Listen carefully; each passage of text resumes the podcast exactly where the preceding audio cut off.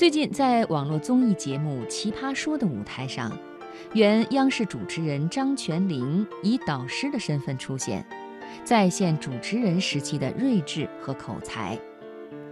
自从离开央视成为投资人，张泉灵的生活发生了哪些变化？他又有了哪些新的思考呢？今天的人物故事，我们就来聚焦张泉灵。这一期的辩题是要不要为自己的孩子定制完美人生？他选择了要。和前几期一样，张泉灵的论述中出现了具体案例。二零一五年一月九日，第一例定制婴儿出现。详细数据是，婴儿母亲有一种遗传性乳腺癌基因，最早发病出现在二十七岁。科技词汇：基因编辑、优爱升级、棕色民族风连衣裙，并没有改变张泉灵的风格。她一开口，依旧是身着正装的央视女主播，知性严谨。马东邀请张泉灵担任《奇葩说》导师的时候。他已经从中央电视台辞职一年多了，身份由主播变成紫牛基金合伙人。重新拿起话筒讲话，他有一点担心。面对天然兴奋、驾轻就熟的事情，他本能的警惕。但是他迅速找到了答应的理由，那就是好奇心。现在的年轻人在想什么？这是他新职业的责任。紫牛基金二期投资会涉及泛娱乐和体育，连续三季霸占网络第一综艺的《奇葩说》极具研究价值。二零一五年，张泉灵开始与一些互联网公司接触，所有人的第一反应是：你要跳槽吗？我们这儿有职位啊。四月份，他到猎豹拜访，这个上市公司时刻紧绷。强大的内在张力让张泉灵印象深刻。CEO 傅盛对张泉灵同样印象深刻，说他有钻研精神，有开阔的视野，执行能力特别强。他邀请张泉灵加入自己的新团队。在傅盛看来，做投资的核心是有足够的好奇心。张泉灵本质上是记者。记者的核心就是了解事情的规律，通过媒体推动改变，二者有相似之处。同时，张泉灵有足够的知名度，在非互联网行业有丰富的资源。而今互联网创业从纯互联网变成互联网加，谁能够将资源串起来，谁就能够获得胜利。富盛开始了超过两个月的游说。期间，他带张泉灵去美国参观了 Google 等一些公司，拜访了自己在美国做的投资项目。张泉灵发现，跨界并没有想象中那么远。早期投资需要看准一个人、一个行业，和记者相似。创业有专业细分，他不懂，却也能够凭借记者时期的积累找到专家。比这更大的刺激来自视野和思维，全新的思维方式，最前沿的想法，年轻的活力，尽管不成熟，却一直向前冲的动力。他们就像是一群新世界的侦察兵，他们才是未来。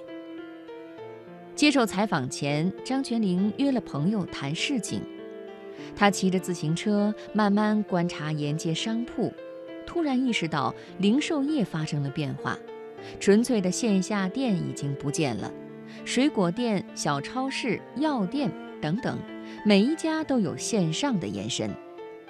他说：“你现在生活中的很大变化，就是衣食住行的变化，继而是你想法的变化。这些根源就是网络。网络大量东西刚出来的时候，很多人觉得事情很难成。”但是后来就改变了生活，你好奇怎么改变的呢？背后谁做了推力呢？转行后的张泉灵拥有了全新视角，他的好奇心升级了。遇上摩拜和 OFO 的问题，记者张泉灵会想：为什么政府公共自行车没有做成，摩拜会成？滴滴刚出来的时候，有出租车司机抗议，记者张泉灵感觉到发展的阻力。而滴滴和摩拜相继发展壮大后，投资人张泉灵就会问了：我是不是错过了这个社会发展的主动力呢？摩拜和 OFO 是两种不同的途径，占领市场还是占领前端呢？加入紫牛基金第一年，他一天工作十八个小时，接触新的人脉圈，建立投资界的概念，建立细分领域的概念等等。原本前面有坑能够绕着走，现在却处处有坑，填平了才有路。原本能看见自己的未来，现在每天操心别人的未来，就是不知道自己的未来。有时候会因为性格中的谨慎错失机会，比如他在多个场合都曾谈到的直播平台类项目。去年张泉灵就断言肯定能成，也和数家平台谈过投资，但是没有拍板。他想等百分之百的胜利。于是错过了。陌生的领域引发焦虑，数据是为数不多的救命稻草。张泉灵从不避讳对数据的依赖。奇葩说的每场辩论，他都会举出一连串的数据。蔡康永评论张泉灵老师是专门讲数据的人。在工作中，从中国报道开始，数据就扮演着重要的角色。对宏观经济而言，报道数据能只是一个方向；当了投资人，数据能够帮助分析。他说：“所有出现的数据都是有原因的，你要理解数据，建立数学模型，去分析系统偏移，分析权重，去做判断。一旦得心应手，他会警惕自己是否路径依赖，如此往复，时刻不得闲。”他有很多方法来缓解，比如列一张清单，左边写十个目标，右边写五个担心。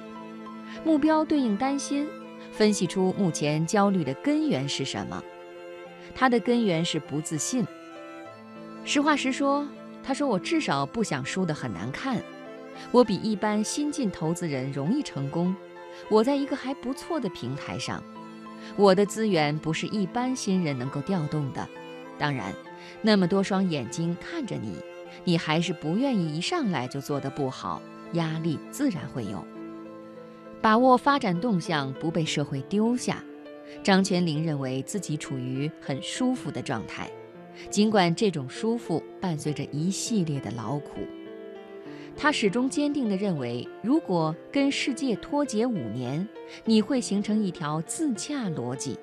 认为世界按照你的规律来进展，你根本没有好奇去探索，这是我很害怕发生的事情，也是我时刻警惕的地方。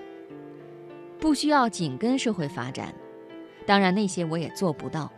我跟社会没有那么强的疏离感，我可以树立生活，可以面朝大海，但那个不够有趣，或者说那个生活什么时候都来得及。但是你一旦被社会抛下了，那那班车就永远搭不上了。